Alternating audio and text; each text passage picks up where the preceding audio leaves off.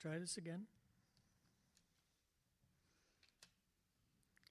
My question is Have you begun to prepare for Easter? So, how do you answer that? What does it mean to prepare for Easter? And is it really necessary? It's going to happen, anyways, right?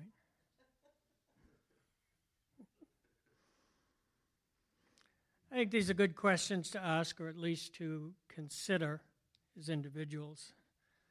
I don't know if any of you made the connection or not, but if you were here a couple of weeks ago, and I know it was a snow Sunday and attendance was kind of down, but a few weeks back we provided you with a program to follow the Lenten season. How many of you got a hold of that and doing it? Okay, so that's good. It consisted of daily scripture readings and some contemplative projects, and, and I've heard from a couple of young kids that they're doing the little rock garden thing and stuff like that, and really taking it to heart, which really uh, blessed me. So, what was the purpose of this? Obviously, it was to help you to prepare for Easter. The Lenten season itself was developed by the early church as a means of preparation for Easter. So we have centuries of church tradition and practice that say to us today, yes, it is necessary to prepare for Easter. Certainly, there are varying degrees of preparation that may need to be taken based on who you are and what your role is in relationship to other people. For dad and mom, it may mean selecting new Easter outfits for the kids, or if you have the tradition in your home, getting little Easter baskets. For mom, it might mean a special Easter dinner or an extended family gathering with an Easter egg hunt. For the religious, it may mean performing certain rituals or church services that acknowledge particular biblical themes, such as the Stations of the Cross, Palm Sunday, or sunrise services. For the spiritual, it may mean extended times of reading and contemplating certain sections of Scripture special worship services, or revisiting the Lord's table through a special Seder meal. Those are always good, aren't they? Hmm.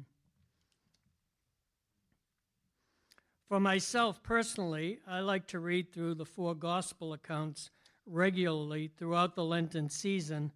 And over the past week, I've been focusing on the resurrection accounts as described in each of the gospel accounts. In other words, I'd read it the, the resurrection account in Matthew, and then I'd read it in Mark, and then I'd read it in Luke, and then I'd read it in John over and over again all week long. I've been doing that. It's been uh, very interesting. What seems to have struck me is that three of the accounts, the synoptic gospels, Matthew, Mark, and Luke, focus mainly on a corporate experience. In other words, a group of people are going to the tomb and a group of people are responding to the tomb being found empty, and the emphasis is on the impact on the group. But the Gospel of John focuses on an individual's experience and at a whole variety of different levels. So, Easter and Easter preparation can and should be focused on both the group or community and the community wide impact, as well as how the individual is impacted. As a pastor, most of my attention in Easter preparation is geared toward the community. Such things as the sermon, the order of service, any special programs. Will it be one or two services? Will our services be along the lines of any other weekly service, or do we gear up for a big day event? And I and the leadership team have been busy doing just that, and I believe we're going to have an awesome big day Easter Sunday as a community. But more than that, we as a leadership team want you as an individual to have a powerful, fully participatory Easter Sunday, a power of the resurrection flowing in and through my life kind of day. Hmm? Is that something you'd like? Do you like that, Tony? All right, you can have it. All right. one of the best ways I know of accomplishing that dynamic is to add an element of personal connection to the event. Now, if you remember last week when I was talking about unity, that I showed that unity can produce both power and pleasure. So, what I want to do is to unite all of you as individuals to the leadership team in making this Easter a big day event. And I believe that if you take that opportunity, that you, we are about to provide your heart, you will come away with Resurrection Sunday with a very deep sense of satisfaction. So, this is what we're going to do. Tony, could you pass these out? Everyone gets one. These are the uh, Give Me Five flyers I mentioned last week. Just gives a little bit of an explanation on the front, but on the back you'll see five lines that says in front of it name. Name. And what I'd like you to do while you're listening to the rest of this sermon is to fill in five names. Five people you would like to invite to the Easter Sunday service. We're going to have one service on Easter Sunday at 10 o'clock, and there's going to be some special things provided. We'll have the family portraits and all of that.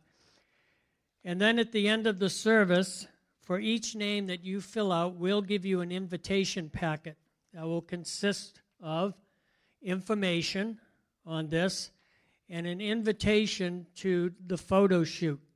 On the back side of that is information that they provide to us, and they turn this coupon in to get their free family uh, portrait done and if they don't ha- want to have a portrait, there's other giveaways that we have for them. And so it gives you an opportunity to extend an invitation to family, friends, associates, workmates, someone that you've been thinking, boy, if I could just get this joker into church some Sunday, I know they'd be blessed, and who knows what Jesus would do. And so here's an icebreaker Hey, what are you doing on Easter? I mean, almost everyone goes to church on Easter, right? or at least watches it on TV. So, so you be doing that while I continue on. What I'd like to do is uh, to give you a reading today from the Gospel of John with a couple of comments to help you understand what it is that Jesus really accomplished on that first Easter Sunday morning when God raised him from the dead. Please note that although there is a corporate interaction, the real focus is on the individual who is willing to press in, look a little deeper, ask the question, and make the plea. The one who, even in the face of death and great personal loss, is not willing to let go of the hope she had in Jesus. So I'm reading from John, the 20th chapter. I'm going to read the read the, right through the chapter to start with. Now, on the first day of the week, Mary Magdalene came to the tomb early while it was still dark, and she saw that the stone had been taken away from the tomb. So she ran and went to Simon Peter and the other disciple, the one whom Jesus loved, and said to them, They have taken the Lord out of the tomb, and we do not know where they have laid him. So Peter went out with the other disciple, and they were going toward the tomb. Both of them were running together, but the other disciple outran Peter and reached the tomb first. Do you get the feeling the other is, disciple is writing this account? It's such a boy thing, huh? I can outrun Peter any day of the week. And stooping to look in, he saw the linen cloths lying there, but he did not go in. Then Simon Peter came, following him, and went into the tomb. He saw the linen cloths lying there, and the face cloth which had been on Jesus' head, not lying with the linen cloths, but folded up in a place by itself. Then the other disciple who had reached the tomb first also went in, and he saw and believed. For as yet they did not understand the scripture that he must rise from the dead. Then the disciples went back to their homes. But Mary stood weeping outside the tomb, and as she wept, she stooped to look into the tomb. She saw two angels in white sitting where the body of Jesus had lain, one at the head and one at the feet. They said to her, Woman, why are you weeping? She said to them, They have taken away my Lord, and I do not know where they have laid him. Having said this, she turned around and saw Jesus standing, but she did not know that it was Jesus. Jesus said to her, Woman, why are you weeping? Whom are you seeking? Supposing him to be the gardener, she said to him, Sir, if you have carried him away, tell me where you have laid him, and I will take him away. Jesus said to her, Mary. She turned and said to him in Aramaic, Rabboni, which means teacher. Jesus said to her, Do not cling to me, for I have not yet ascended to the Father. But go to my brothers and say to them, I am ascending to my Father and to your Father to my God and your God. Mary Magdalene went and announced to the disciples, I have seen the Lord, and that he had said these things to her. On the evening of that day, the first day of the week, the doors being locked where the disciples were for fear of the Jews, Jesus came and stood among them and said to them, Peace be with you. When he had said this, he showed them his hands and his side. Then the disciples were glad when they saw the Lord. Jesus said to them again, Peace be with you. As the Father has sent me, even so I am sending you. And when he had said this, he breathed on them and said to them, Receive the Holy Spirit. If you forgive the sins of any, they are forgiven. If you withhold forgiveness from any, it is withheld. So, here are a few thoughts and comments for us to consider as we prepare for Easter. In verse 10, it says that then the disciples went back to their homes. But Mary, here Mary has risen above the crowd as well as above her own pain. When everyone else went home, went back to familiar and safe and comfortable surroundings, Mary did not. But Mary stood weeping outside the tomb. But this is not a weeping that incapacitates. This is a weeping that compels, a weeping that says there must be an answer. Although I'm in pain, I still have a hope somewhere deep inside, and I can't just go home. I can't quit. I can't give up. I have to look deeper. Oh, I know that Peter and John just exited the tomb, and I know that all good reason says the tomb is empty, void of any life, that death has won its victory, but, but Mary. And as she wept, she stooped to look into the tomb, and her tenacity is rewarded. Her seeking, asking, knocking has brought a reply. She saw two angels in white. Amazing that Peter and John never noticed them. Sitting where the body of Jesus had lain, one at the head and one at the feet, they said to her, Woman, why are you weeping? She said to them, They have taken away my Lord, and I do not know where they have laid him. Having said this, she turned around and saw Jesus standing. Did you catch that? She saw Jesus standing. Mary was one of the women who prepared Jesus' dead body for burial. She had washed it and anointed it with oil and spices and helped wrap it in burial cloths. And the last time she saw Jesus, he was not standing. He was a corpse lying flat on his back, waiting for decay. No wonder she didn't recognize him. Her mind could not grasp the power of what was before her, the risen Lord of Lords. But she did not know that it was Jesus. Jesus said to her, Woman, why are you weeping? Whom are you seeking? supposing him to be the gardener. She said to him, Sir, if you have carried him away, tell me where you have laid him, and I will take him away. Now, why do you think she supposed him to be the gardener? Because they were in a garden. Remember John 19:40. So they took the body of Jesus and bound it in linen cloths with spices, as is the burial custom of the Jews. Now, in the place where he was crucified, there was a garden. And in the garden, a new tomb in which no one had yet been laid. So, because of the Jewish day of preparation, since the tomb was close at hand, they laid Jesus there in the midst of the garden. But there is much more to it than that.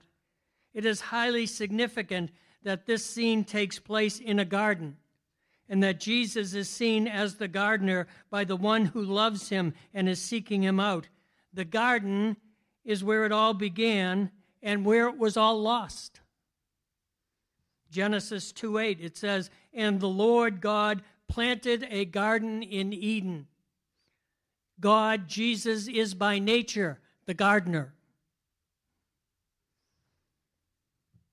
Genesis 3:23 it says therefore the Lord God sent him out speaking of Adam out from the garden of Eden to work the ground from which he was taken. He drove out the man and at the east of the garden of Eden he placed the cherubim and a flaming sword and, that turned every way to guard the way to the tree of life.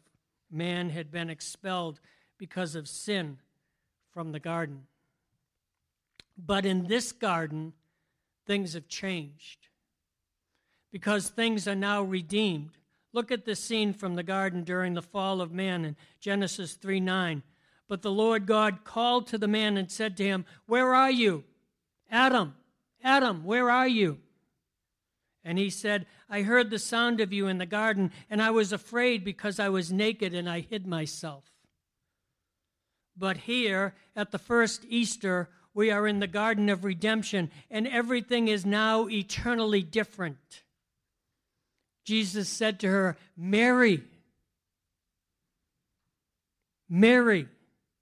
She turned and said to him in Aramaic, Rabboni, which is teacher. Mary, a woman who, instead of hiding in fear and shame at the sound of God's voice, is openly seeking him and immediately answers his call.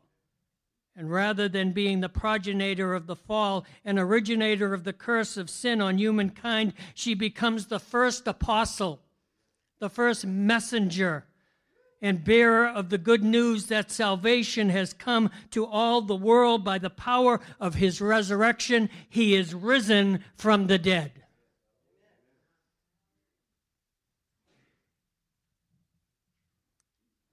One more garden to garden event that is significant in this section of Scripture.